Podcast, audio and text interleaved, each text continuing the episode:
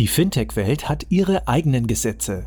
Deshalb verpassen dir Payment and Banking und Paytech Law ab sofort wöchentlich deine Druckbetankung zu Rechtsthemen aus der Welt von Payments, Banking, Krypto und Co. Kompakt in wenigen Minuten briefen dich unsere Experten von Paytech Law einfach und verständlich zu allem, was du wissen musst. Heute sprechen wir über Steuern auf Kryptogewinne. Was muss ich beachten? Wir besprechen die Fragen, wo werde ich für Gewinne aus Kryptohandel künftig mein Kreuz bei der Steuererklärung machen müssen? Ist das Ausprobieren von Krypto-Apps aktuell fahrlässig?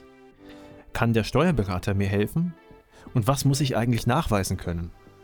Viel Spaß beim heutigen Podcast mit Anwu Tran und unserer Gastgeberin Christina Casala. Eine neue Ausgabe von Fintech Recht Kompakt Alles Legal.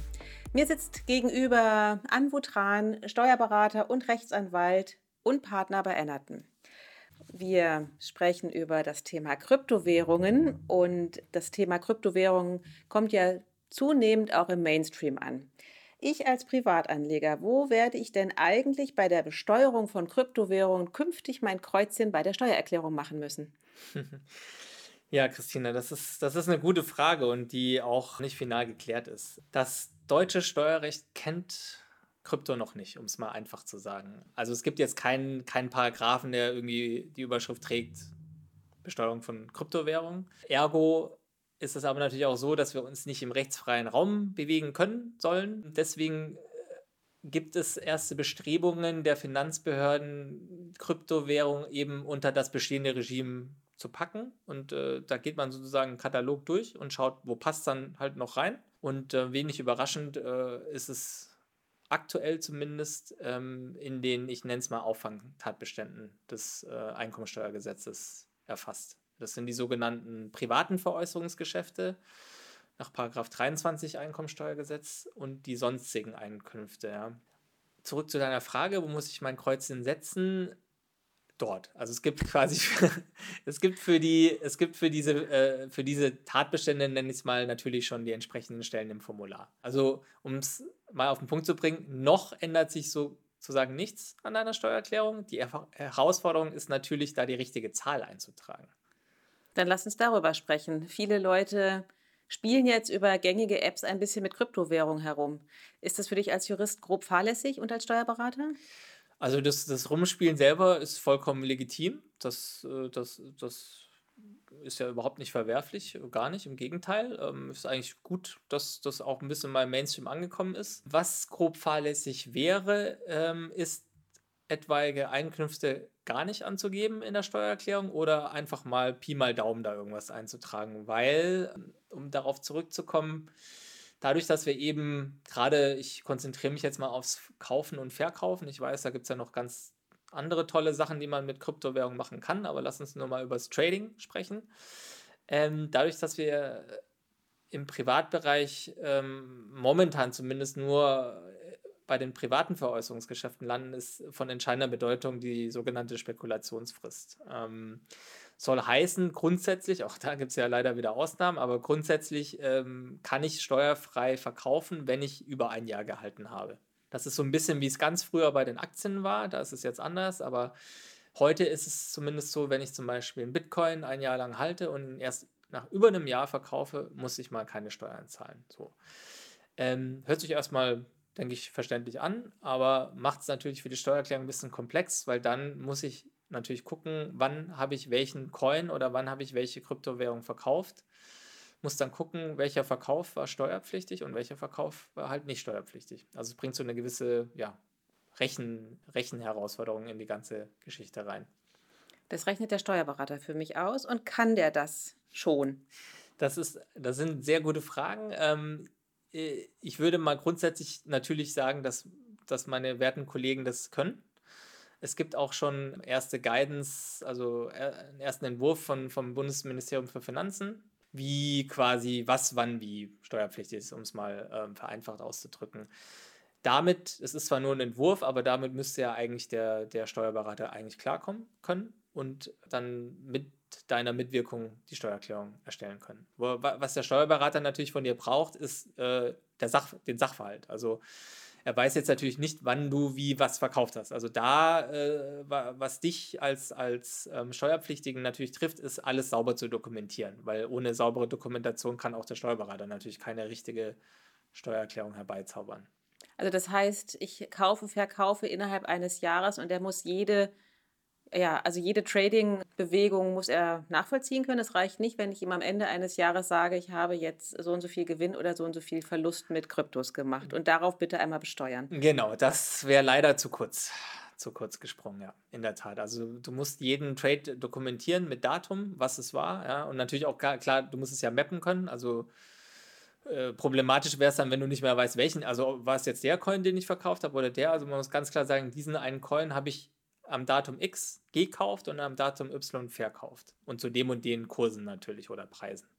Ja, also das heißt, aber es gibt ja quasi wie beim Kontoauszug, gibt es ja auch bei den gängigen Apps, bekommt man ja auch eine, einen Kontoauszug. Das reicht. Wenn da diese Daten drin sind, ja. ja. Ähm, aus eigener Erfahrungen mit Mandanten weiß ich, dass da natürlich noch nicht so ein Reporting ähm, oft vorhanden ist wie bei den Banken, sage ich mal. Also bei, der, bei deiner klassischen Bank, wo du vielleicht ein paar Aktien hältst, ein paar Anleihen, da kriegst du ja ganz schön am Ende des Jahres oder nach Ablauf des Jahres so einen Wisch, äh, in dem im Prinzip alles drinsteht, falls du es für deine Steuererklärung brauchst. Da ist alles schon so wunderbar aufbereitet.